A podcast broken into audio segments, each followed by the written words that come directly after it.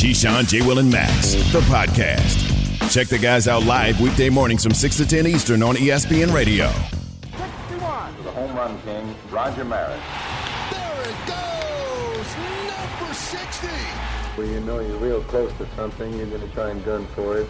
Number 61, he ties Roger Maris. This is something special, but we're not done yet. Ready, waiting, anxious. High fly ball, deep left, soaring into history. He's done it, 62. Aaron Judge is the American League's single-season home run leader. Case closed. What a moment. Keyshawn, J. Will, and Max, ESPN Radio, Sirius XM Channel 80. Now on ESPNU, the ESPN app. Click on the lower right-hand corner of the app, says More. Click on it, scroll down to Live Radio. And if you have a phone, you can take us wherever you go. Listen live. We are presented by Progressive Insurance. So Aaron Judge hit his 62nd. I was getting nervous that he wasn't going to get to 62, you know? Broke Roger Maris. He tied Babe Ruth's record, 60 in 154 games. Then he tied Roger Maris. He never broke Ruth in terms of hitting 61st before game 155, but still tying it's huge. Maris also didn't break Ruth's record in 154 games. And then hit was on 61. I'm like, is he going to tie Maris too and just end up just tied at 61? But he hit his 62nd. I was hoping he would also get the Triple Crown. He's like 4 points off the batting average lead, and Ariz is being sat by Rocco Baldelli, the manager, and, you know, claiming that that he's got a hamstring, he's got a hammy. So he's sitting out and, you know, trying to get the batting crown that way. Although, to be fair, you know, Judge has had plenty of at-bats to try, you know, to raise really, the batting does average. It really even matter, though, at this point? It'd be nice to win a Triple Crown in the year you set the record. I'm trying to win a crown. Sure. A crown, you know what I'm saying? Yep. Like a ring. Yeah, a ring. And so it doesn't really matter. I mean, when Max, you start talking about the greatest seasons ever. I'm trying to win everything. Yeah.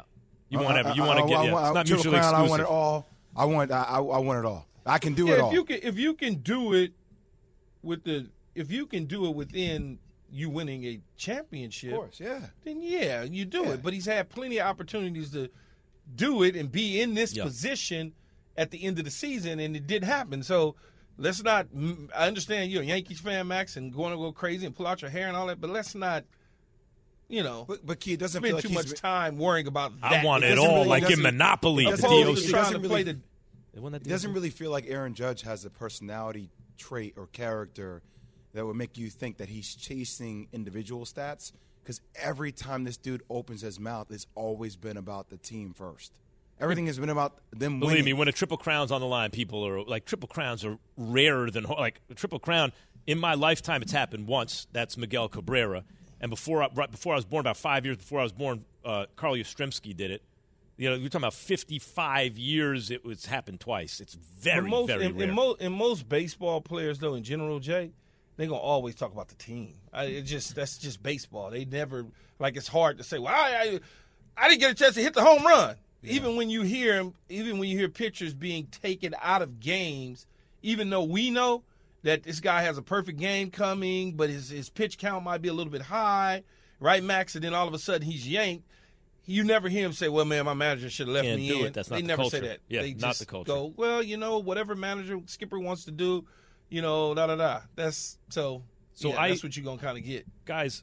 So there's a lot of talk about what's the real home run record, because the fact is Bonds hit 73. Each one of them counted in the game. It affected the score of the game, the outcome of the season, the whole thing. Same thing with McGwire and Sosa in 98. They hit 70 and 66 that year.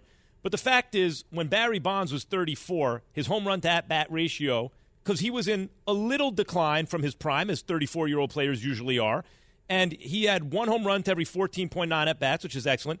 His on-base was .438. He slugged .609. Still an all-time great player. But that same year, McGwire and Sosa got all the press, all the fame, all the money, right, because they were smashing the home run crown, and obviously that was ill-gotten goods. You'd have to be brainless not to see that. So by Bonds was like, oh, we're playing it this way? Okay. And by 01, his home run to at-bat ratio more than cut in half. One home run every 6.5 at-bats. His on-base .515. He slugged .863. It became like a cartoon. So people who recognized judge like me point to that and say, come on, guys, we know how that happened. Karl Ravech, ESPN Sunday Night Baseball, ESPN Major League Baseball announcer with us now. What's up, Ravi? What's up, Ravi? How you boys doing? Good to talk with you. Likewise. What do you think about Judge's season?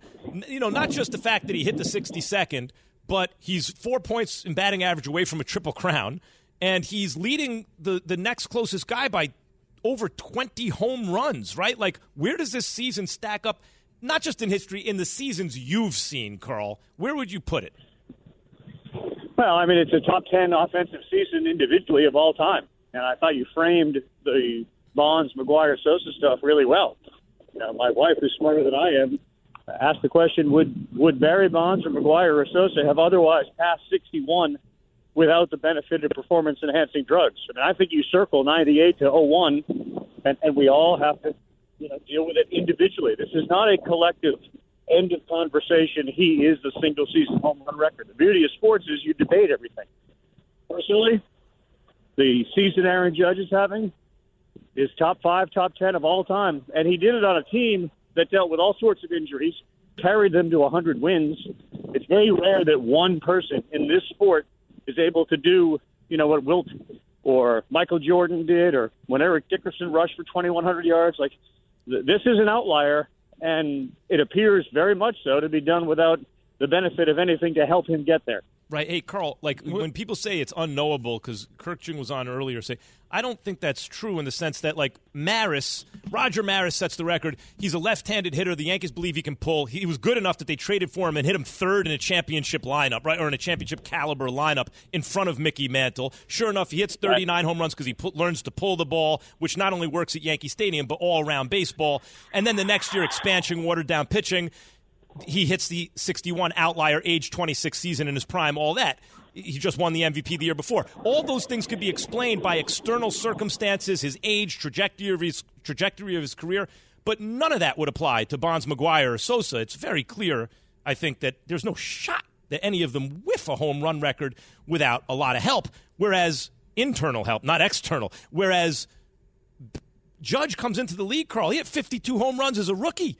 Like, in partial seasons, he was hitting close to 30 home runs. He hit 39 last year, the first time he played most of a full season, like as Maris did the year before he broke it. Not the same thing, is it? Very similar to what McGwire did, too. McGwire came in and hit almost 50 home runs his rookie year. I mean, but he never slugged over 500 again, Carl. He was always slugging under 500 after his rookie year, and then suddenly he was Babe Ruth. But there is something appropriate, isn't there, Max? And guys, to Aaron Judge being the biggest, strongest. I mean, the outlier of Aaron Judge is his physical size. And it's not as if Aaron Judge changed physical size since he came into the league. His batting style changed, his stance changed, his approach changed. But there's nothing that would suggest anything went into his body to change the size of certain parts of his body. So it is appropriate in a lot of ways that the biggest, strongest guy is the one who holds this home run record. It's a boxing match. It's, as you know, Max, I mean, a lot of times the reason Marvin Hagler won is because there was nobody nastier. There's nobody that had a better left fist than he did. There was nobody quick. There are appropriate measures by which we look at these and judge them. Wilt Chamberlain was the greatest scorer in NBA history because he did things other people didn't do. Aaron Judge is able to do things other people can't do. And there's a reason Maris's 61 lasted for 61 years. That's the benchmark of a human being generally. An 154, 162-game season. That's it. Ravi, are you going for a walk? Where? Yeah, I'm out on a walk. I could tell. I hear it. I like it. Karl Ravech, ESPN Sunday Night Baseball, ESPN MLB announcer. I feel like I'm on a walk, right? Yeah, we're all on a walk with Ravi. Yeah. Joining us here on Keyshawn J. Will. Yeah, come on along. It's a little breezy out here. It's beautiful. Beautiful. I hear, Ravi, we had Cameron Maybin on earlier, and we were, you know, I made the point about Aaron Judge and about, you know, going through the season now, you know, his contract potentially being in the threes, right, which is crazy from where it was originally compared to what the Yankees offered him. But, you know, Cameron brought up the point about, you know, one of the things that maybe, because I said as an athlete I'm always petty, you know, I always have rabbit ears, I hear what the organization wants to do. I think there's a radio host for petty. And the fact that when they leaked that information about what the offer was that he supposedly didn't want, how that could have left a bad taste in his mouth. From a guy who's been around baseball for a long time, do you think, has the pinstripes lost a little bit of the allure around like, hey, I'm willing to take less to be a Yankee? Or do you think this age of player empowerment, a guy like Aaron Judge can have an incredible season, could potentially win a World Series, and then say, you know what, I want to go back home and be a San Francisco Giant? Yeah. So it's not only being around baseball. I think you all have recognized there are individuals who either listen to themselves, their agents, their families, who take things like the leaking of a $213 million offer, or forget leaking, publicly sitting there at a press conference saying, here's what we offered. It pits Aaron Judge and his fan base against the Yankees and their fan base. The "they didn't respect me" card is very real. And certain players will use that and make decisions based on it, meaning I'm leaving here. It doesn't matter what they do. I think Aaron Judge, and again, time will tell, is a person who recognizes the value of the pinstripes. He also recognizes his own worth.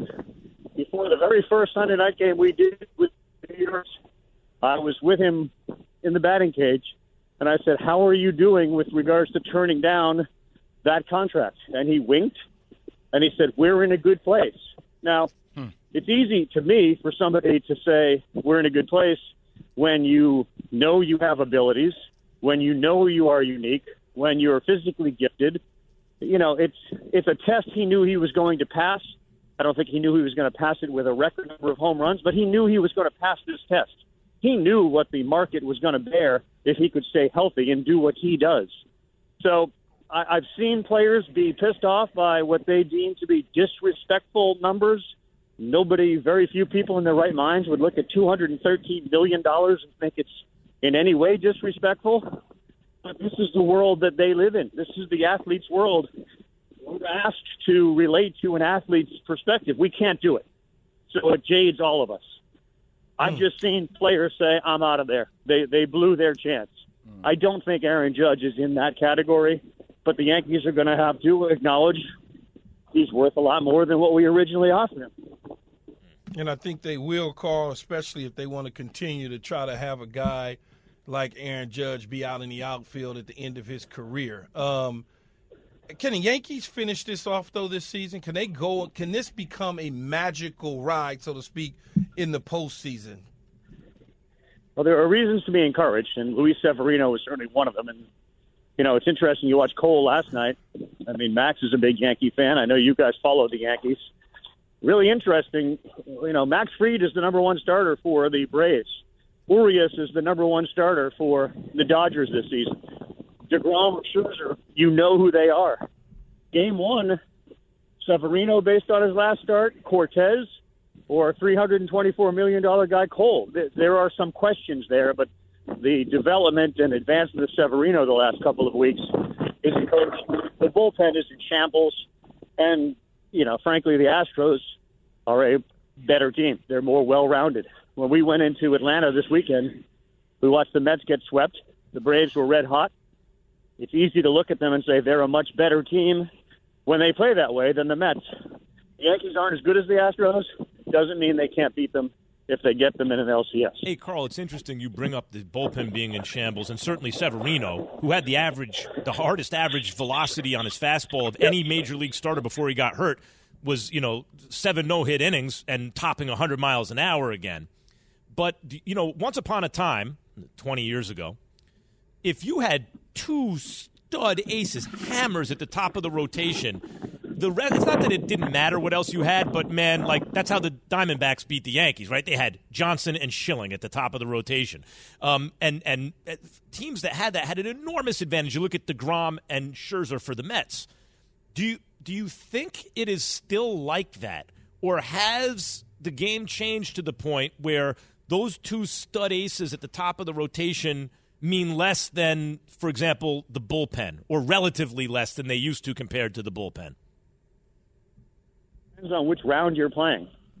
The fact that the Mets have to play in a wild card series, and if they win, go into a division series, and if they win, go into an LCS, that the two great pitchers at the top are not going to be the outliers, the ability that Schilling and Johnson had. And let's not forget, you know, Madison Bumgarner, Randy Johnson, how many games that they ended up actually influencing the game from the bullpen. So That's not going to happen with the Mets pitchers. Could it happen with somebody like Severino? Yeah. Could it happen with somebody like Tyler Glasnow? Sure, it could. What are the Dodgers going to do with their back end? But there's a depth about the Dodgers that I don't think the Mets have. I don't think the Yankees have. I think the Braves do. I mean, think about the Braves bench. Think about the Dodgers bench. Those guys are going to influence it. In the case of having just two starters, I think it really depends. If I take the Mets as an example, Max, the Mets playing in a division series only and resting these two guys, I don't know how you quantify it, but the chances of them winning without having to deal with a wild card are multiplied tenfold. So this is a very unique format in postseason, and I like it because it rewards the regular season. I feel bad for the Mets. They won 100 games, and they're not going to avoid a wild card, but I think the two-pitcher model gets really banged when you have to play in a wild card series. Sure does. That's scary. Ravi, I'm a Mets fan. We had, during that series with the Braves, we had like 22 runs that were left on base. I mean, yeah. Can they turn around? I mean, obviously, when you have guys like Scherzer and guys like deGrom, we'll talk about the blister and how that affects his throwing, and then Scherzer with the shoulder thing. But do you think they have a legitimate shot? Like, what needs to happen in order for the Mets actually to get to the top? The guy that invented Flex Grip needs to go over to Starling Marte's house and somehow get his finger right so that he can play and perform. They are so, I think, hurt by not having that presence in the lineup. He is a presence. He's not Aaron Judge, but there's an attitude about Marte. There's a base stealing aspect. There's an outfield aspect. There's protection. So that. Whoever that guy is, you all know Flex Seal. We need somebody to fix that finger of his. And according to Buck yesterday, it doesn't appear as if that's going to be reality. So the answer to that question is no. And especially it's rooted in, I think the comment Max Scherzer made the other day, I don't know if you guys heard it, yep. But how much he was looking forward to the winter so he can get his body back. Exactly. Well, wait a minute. There's still the month of October before the winter. And Max has historically been such a competitive guy. He'd look forward to something like that. He'd comment on, I can't wait for the postseason. And I believe he feels that way, but the alluding to the winter was troubling for me. Now that the season is coming to a close, who'll get the MVP? Will it be Ohtani or will it be Aaron Judge based on the 62? Yeah, I think it's based on the entire season. And I think we talked about this on Sunday night. If Ohtani was a rookie this year, it would be, to me, a far more intense conversation, meaning we've never seen this before. It's something so unique. It is an outlier. But we all just went through this last year with him. So, unfortunately, the curse of Ohtani is Ohtani. We've seen this act before. We've never seen the Judge act before, and that's in its totality. We've never seen, as Max said, having 20 more homers, nearing a triple crown and still having a chance. So the totality and the uniqueness of Judge's season, carrying a team, 100 wins, to me, tips it in his favor, and it's not close. But if Ohtani was a rookie, ooh. That would, to me, be a very different conversation. Carl, it's so freaky, right? Like, usually you get tremendous deviation from the mean, not early in baseball history when Babe Ruth could play it full time and everyone else had a day job, right? Smaller sample sizes where, you flip a coin 10 times, you might get 8 heads, 2 tails, but if you flip it 1,000 times, it's going to be about 50-50. The fact that baseball's structured the way it is now, and you have outliers like Ohtani, maybe the best we've never seen it before. And Judge, even Mike Trout. Mike Trout's played barely over 100 games, has almost 40 home runs. Like what's going on with some individual seasons this year compared to the average player is insane. And Ohtani in any other year would be a runaway MVP. All right, well, it's interesting times in baseball. Great times in baseball, and a great postseason coming up. Great postseason coming up. And the great Karl Ravech was nice enough to join us today. Thank you, Karl. Appreciate it. Enjoy that walk, Ravi. Anytime. Always fun to be on with you guys. Anytime. ESPN Sunday Night Baseball. His very own Karl Ravech, ladies and gentlemen. Every Major League Baseball postseason game, by the way, will be on ESPN Radio. Coverage of the wild card round starts Friday at 12:30 p.m. Eastern. Also, all of the wild card games will be on ESPN. Meantime, ESPN senior NFL writer Jason Reid joins us to discuss his book, Rise of the Black Quarterback, and the impact black quarterbacks have had on the game. Listen to Keyshawn, J. Will, and Max live everywhere you are. Download the ESPN app. Tap the More tab on the bottom right. Scroll down and tap Live Radio. ESPN Radio, everywhere you are. Have you ridden an electric e-bike yet? You need to check out Lectric e-bikes today, the number one selling e-bike in America. Two things stand out that bikers love about Lectric. Number one, the majority of their models come pre-assembled, so you don't need to be a bike savant to ride them. Number two, Lectric wants to empower riders to spend more time exploring outside on their bikes, so they've made range a priority. Long-range batteries allow riders to hit typically around 65 miles of range or up to 150 miles on some models. Bonus, Lectric has purposefully priced their bikes to be affordably awesome, so you don't have to break the bank to get these sweet rides. See why people who have made the switch to electric bikes have fallen in love with biking again by visiting lectricebikes.com. That's L-E-C-T-R-I-C ebikes.com. We all know breakfast is an important part of your day, but sometimes when you're traveling for business, you end up staying at a hotel that doesn't offer any. You know what happens? You grab a cup of coffee and skip the meal entirely. We've all been there. But if you book a room at La Quinta by Wyndham, you can enjoy their free Bright Side breakfast featuring delicious baked goods, fruit, eggs, yogurt, and waffles. And really, who doesn't want to start their day with a fresh, hot waffle? Tonight, La Quinta, tomorrow you shine. Book direct at LQ.com. Jason Reid, ESPN senior NFL writer, author of Rise of the Black Quarterback, here on Keyshawn, J. Will and Max on ESPN Radio. Good morning, Jason. Hey, thanks for having me, guys. Good morning. What's going on, Jay? What's up, right. Jay? What's up, Key? I look forward to reading this, man. Appreciate you, Jay Will. Thank you. It's going to be a good read. Thank you. Key, you wrote a book that where there's some overlapping issues here. You have something you want to set this off with? Oh no, mine was more about the history of the NFL with the first four black players that was brought back into the NFL back in the 1960s. Jason's is more about the black quarterback, but some of the same parallels.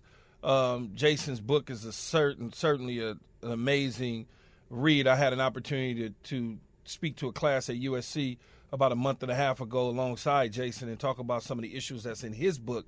And I wanted to bring up one in particular to start with.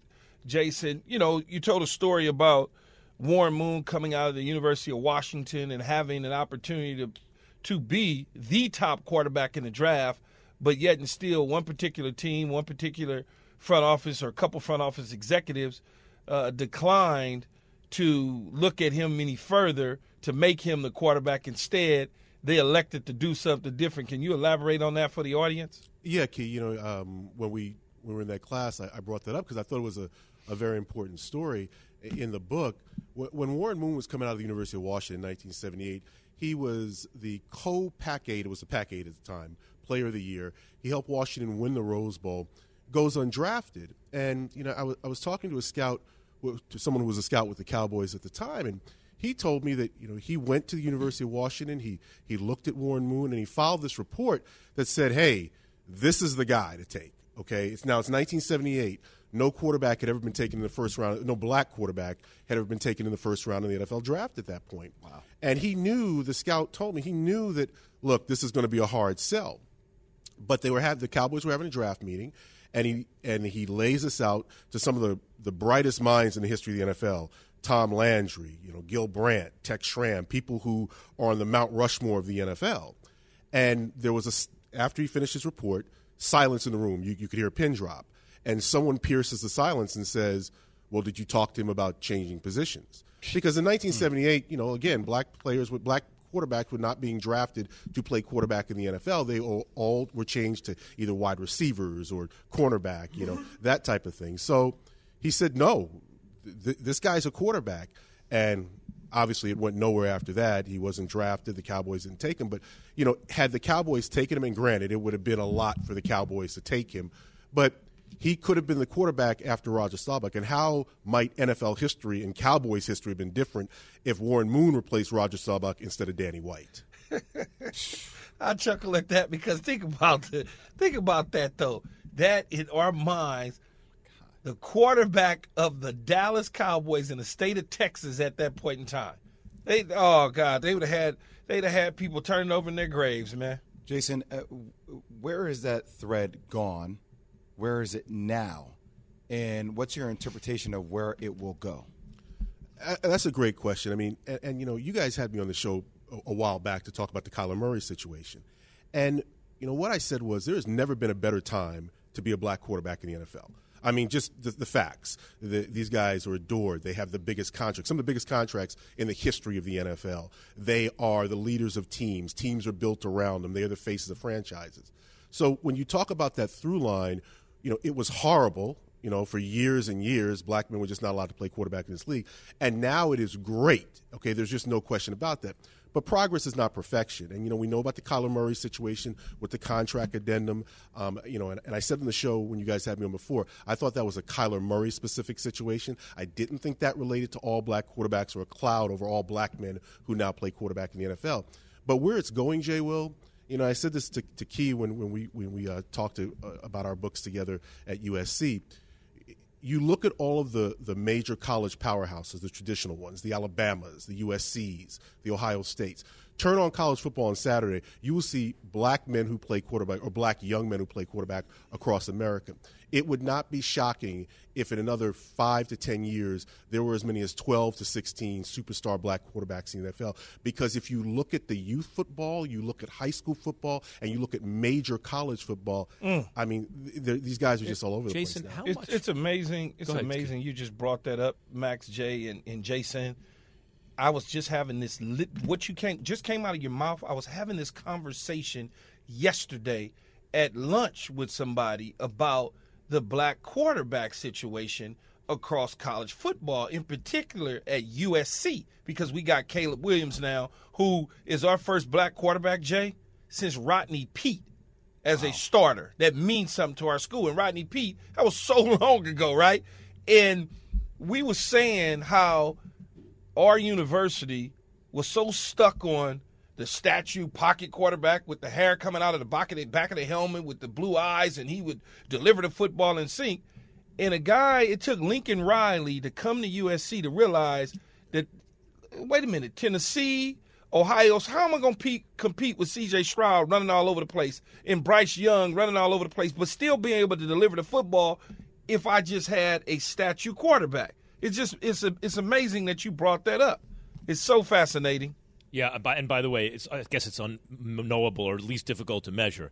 But clearly, where does the camera go? Where's everyone's mind? On the coach and the quarterback. So if you don't want to be perceived as a quote-unquote black league, if those faces are white, that's a much easier sell to those who, if you believe those that your customer base, that your consumers want a white league. I think a lot of it's based on the biases of the owners making assumptions about their marketplace that may not be entirely true. Nevertheless, that was the case for decades and decades and decades, and that era seems to be coming to a close, one would hope. Well, how to important some degree, was, though. What's that, Key? I said, no, I was just saying to myself, to some degree, because I look at what you just said, Max, and I look at Lamar Jackson, who's a former MVP. Not getting the endorsements. I don't see him plastered all over television. That's right. Which speaks to they think that is what the consumer wants. I don't know how scientific all that is, though. That may just be a lot of assumptions that may not be right. Who knows? How important was Colin Kaepernick to the story of the book? Well, I mean, I don't think it would have been intellectually dishonest for me to try to tell this story without bringing Kaepernick. Kaepernick. It represents something the NFL had never seen before. You had never had a starting Pro Bowl caliber player. I mean, Grant, you can talk about how good he is, but he did help a team reach a Super Bowl, and he was a very good dual threat quarterback. You had never had someone who occupied this position in the game take a stand on civil rights issues, on issues of police brutality and systemic oppression. Now, wherever you come down on those issues, No NFL. I hope you're not for them. Well, I mean, what do you mean? People who come down on – I'm against them. I hope people are against them. Well, there are a lot of people who are against the stand that he took, obviously. Right, so I felt I had to include him in this book because he's very important in this story, because no other starting quarterback in NFL history had ever done what he had done. Mm-hmm. So I thought it was very important to the book. Indeed. Jason Reid, ESPN senior NFL writer, author of The Rise of the Black Quarterback, which is certainly one of the things that is happening. Talk about the zeitgeist, right? What's happening now in the world of sports, that is certainly central to what is happening in terms of the biggest issues of in American sports right now. And Max, the last line of the title, too, what it means for America, also talks about how it's integrated. It's fascinating. No, it really is. It talks about so many great quarterbacks, black quarterbacks that, you know, from Shaq Harris to oh God, I can't think of my guy who passed away recently. Marlon Briscoe. Marlon Briscoe. Actually, Marlon Briscoe coached me at wide receiver in junior college. Did he really? Well, okay. Yeah. Coach Briscoe was my guy, and so it gives you all of those little nuggets, Jay. It's just a lot went into Jason being able to uncover, discover some of the things that is never really even talked about or mentioned. Thank you, Jason. Appreciate it. Oh, thank you guys. Thank you very much. With the uncertainty surrounding the health of Daniel Jones and Tyrod Taylor, Jay, should the Giants trade for Mitch Trubisky? From your radio to your smart speaker and phone. Now playing ESPN Radio. Or watch on ESPN2. Keyshawn, J. Will, and Max. Live weekday morning starting at 6 Eastern on ESPN Radio and on ESPN2. For the ones who get it done, Grainger offers high-quality supplies and solutions for every industry, as well as access to product specialists who have the knowledge and experience to answer your toughest questions. Plus, their commitment to being your safety partner can help you keep your facility safe and your people safer.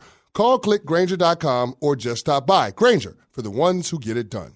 Hi, it's Mike Greenberg letting you know ESPN Bet is ready to take you through all the biggest sports moments this spring. The official sportsbook of ESPN has exclusive offers and markets from Scott Van Pelt, Stephen A. Smith, and me, plus many more. From the playoff intensity to finally getting out to the ballpark, there's no better time for sports fans. Sign up today. New users get a bet reset up to $1,000 in bonus bets if your first bet doesn't win. Download ESPN Bet today. What a play. Must be 21 plus and present in select states. Gambling problem? Call 1-800-GAMBLER. Terms and conditions apply. See app for details. Jay, you just brought it up off mic. The fan who dove for the 62. All I'm saying, Key, is if I were in the stand, I would have dove for it too. I would have broken a clavicle, broken a leg. Well, like when Key says, "Man, you're dropping Bentleys when a receiver drops a pass. You don't want to drop. That's not a Bentley. That's a house." I mean, yeah, I think it depends on. I don't know. It depends on, like for me, I would have dove for it because I'm broke. So the dude apparently that caught it is pretty well off. He's more in the J and Max category. So he's an investment VP in Dallas. He don't need that ball.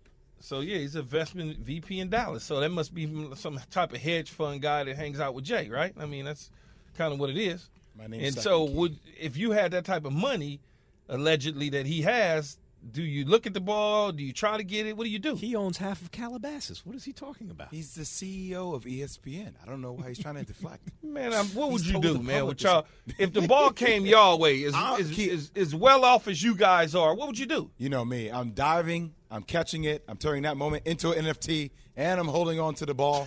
I'm monetizing every aspect of it, Key. I'm monetizing every aspect of it. But seriously, Key, I would have dove for it just because I think. First off, you know me. I don't think you plan it, man. You see the ball there, you go react. For it. I would try to sell it back to Aaron Judge. Like, don't worry, I'll wait for you to get it. Yeah, I know, I'm selling. I'm not selling it to whoever buy it. It ain't got to be him. It could be whoever wants it. I'm waiting for you to get your $300 million contract, and let's talk about how much it means. Yeah, but I wouldn't want to take his money. Yeah, why not?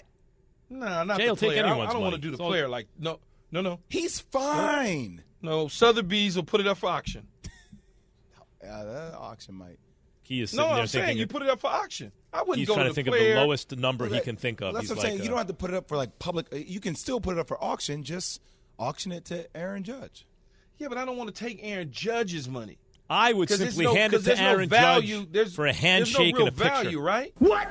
The players, I don't think the players ever keep that stuff. I think they give it to Cooperstown or something. They don't ever, like, I don't think Aaron Judge would ever keep it. Picking and choosing whose money you're going to take sounds like a really rich person thing to say. It's a rich problem to have. I got to be honest, Key, I was going through some of my, like, old school, like, USA basketball stuff and cool stuff. And I'm just like, oh, I don't. What am I gonna? I'm just gonna hold on to it. Like, listen, all collector's items are basically junk. In the end, it's all basically junk. The reality is, it's basically junk. My stuff is art. Well, I mean, look, here and there, you're right. There's some, but it will disqualify as it, right? As one of those. I mean, you know, all that stuff too. Q was like 4X. I'm like, yeah, I wore 4X. What would you get for it? Extra big joints. I'll give you $1 million for that ball. You want more? Give me the Naismith Trophy. I'll take that. Listen to Keyshawn, J. Will, and Max live everywhere you are. Download the ESPN app. Tap the More tab on the bottom right. Scroll down and tap Live Radio. ESPN Radio. Everywhere you are. Hi, it's Mike Greenberg letting you know ESPN Bet is ready to take you through all the biggest sports moments this spring. The official sportsbook of ESPN has exclusive offers and markets from Scott Van Pelt, Stephen A. Smith, and me, plus many more. From the playoff intensity to finally getting out to the ballpark, there's no better time for sports fans. Sign up today. New users get a bet reset up to $1,000 in bonus bets if your first bet doesn't win. Download ESPN Bet today. What a play. Must be 21 plus and present in select states. Gambling problem? Call 1-800-GAMBLER. Terms and conditions apply. See app for details. Lies, and more lies. Yeah, I feel like by Progressive Insurance. I feel like you had a problem with that statement, Key. Yeah, because it's a lie. What do you? I mean, he was one of the kings of the sport since he walked in. The debate at the time was LeBron or Kobe. One, I mean, Kobe. I get it. But that was the debate. After 3 hours and 45 minutes go by, you done change your damn mind. No, I mean, I change my mind every day. All I'm saying, though, is the dude was a chosen one.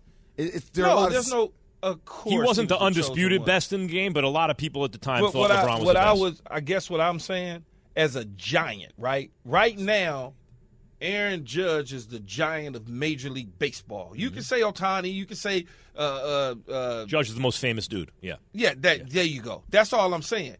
And at that time when we were talking about LBJ, there was still a Kobe aspect of there because remember the Lakers were running from 08 to 12, 13 where the Lakers was it was Kobe Bryant and the Lakers. And then eventually Nike did that commercial, Jay. It was like the puppet commercial where they were like passing the torch to LeBron, so to speak, kind of making the transition to LeBron. That's all I was saying.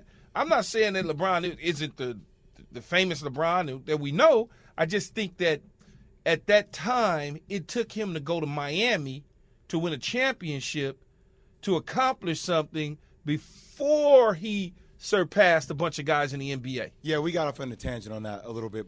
I guess my overall point was just that the same kind of Aaron Judge being the face of baseball to me is similar to LeBron James being the face of basketball, right? And the clout that comes along with that. And LeBron has kind of set this tone that, yes, now he is a Laker, but he did things untraditionally, right? It was like in a non-traditional way. Where he blazed a new trail. Yes. And like things are always the same until someone comes.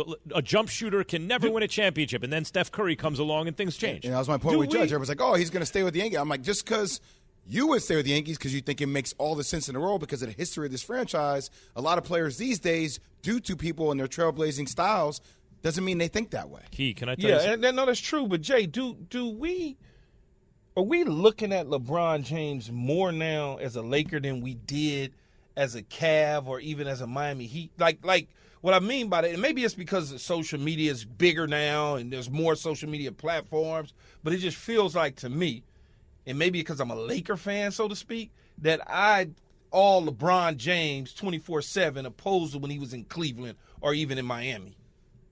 That's a valid point, Key. I think being in L.A. is similar to New York a little bit, but different because L.A. to me for LeBron is like a reality TV show, all the damn time, Key. You know what I'm saying? Like, even the comment he made yesterday, like, yeah, I don't have a relationship with Kareem. You know, like, that blew up. It was trending online. It was a simple comment, right? But just, I guess, attached to all the greats that have played. And, I hear you. And that goes back to my comment about there's in Major League Baseball for me, and Max could pay attention and listen to this, it's Yankees, Dodgers, Giants, in the Cardinals. Sox. Cardinals were there. Yeah, Cardinals. Yeah, I guess you could say Cardinals too, because they got a big, rich history. Yep. But so, Key, I mean, if the Giants is a place that you're from, if you're from the Bay Area, and you tell me there isn't a drop off to a team that doesn't get, it's the same thing, right? You know, we often talk about quarterbacks. Oh, it's kind of like the same thing. It's home. Yeah. So but the market is same. Up. He's talking about those Tiffany brand heritage franchises. Yeah. And even as things change, they still hold sway. They still have weight. It doesn't mean, like, Jay, that'll be the deciding factor, but it is something to consider. It has weight. Like check this out though. So if I'm on a 25, there's a 25-0 NC State basketball team that just won a championship.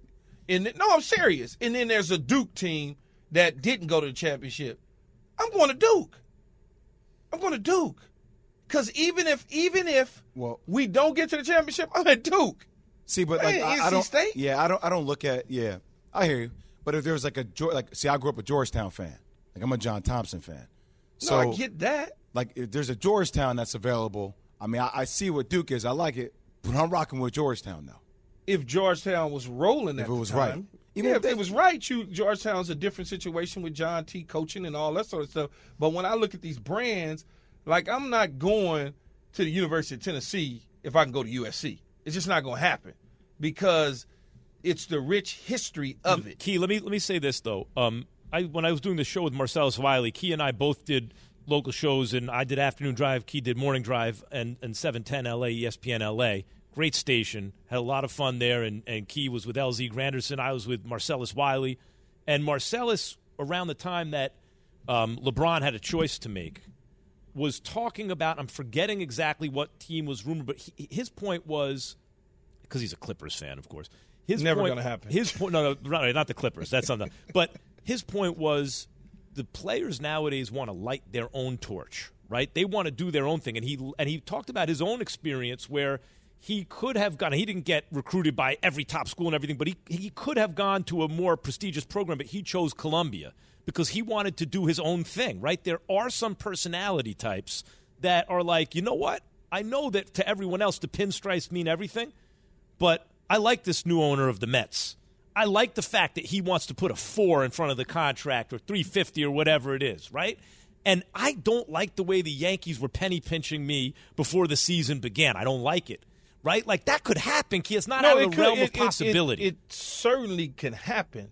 Kobe Bryant wanted to leave the Lakers at once upon a time. Yeah. The Lakers actually tried to. He wanted to go to the Clippers. And had not just the Clippers. They had offers on the table for multiple teams across the NBA. If you go and have an opportunity to watch a Legacy on Hulu, it will certainly tell you they documented everything. You know, I'm on episode 2. I love it. Episode 2. Episode 2. I can't get enough. Oh, so it could happen. There's no question about it. I just know as a player, when you have an opportunity to be with the likes of the Jeters, the Mariano Rivera's, the Reggie Jacksons, the Babe Ruths, you know what I'm saying, the Roger Maris, you got a chance to be in that outfield. You won't have that chance to be in that outfield if you decide to leave based on some feelings that because at the time they valued you a certain way. All I'm saying, Keith, somebody comes with a 4 in front of that number to me. Yeah, I don't care where. Whoever comes with a 4, I'm going there. If someone comes with a 4, man, now you're talking crazy. 200 million, 400 million. I'd go figure out how to play on the moon. Yeah, how about on the moon? How about if you're off 50 million? How about if you're off 50 million? Yeah, see, this is what the Yankees should do. That's not really. If I'm off 50 million, that's not really. I'll give him city tax and state tax. How about this, Jay? It's not a whole lot though, Jay. When you're talking, that's not a whole lot. 50 million's a lot, Key. Not when you're talking about 300 million. That's how about this? That's 350 million. That's a lot more. Jay, how about this before we get out of here? We all know that they're going to go up. We know they're coming up from the 213. How about this? They're not staying there. I'll give you 3. I'll give it to you in 5 years. I'll give you 60 a year. Shorter deal, 5 years, 300 million. Do it right now. Call it a day. For the Yankees? Yep. I want to see what the market gives. That's the problem. They blew it. They waited too long. I warned them this would happen. I warned them he was going to hit 60 home runs. Do it for the love of the game. You guys are unbelievable. We're back tomorrow, 6 a.m. Eastern, KJM. From your radio to your smart speaker and phone. Now playing ESPN Radio. Or watch on ESPN2. Keyshawn, J. Will, and Max. Live weekday morning starting at 6 Eastern on ESPN Radio and on ESPN2.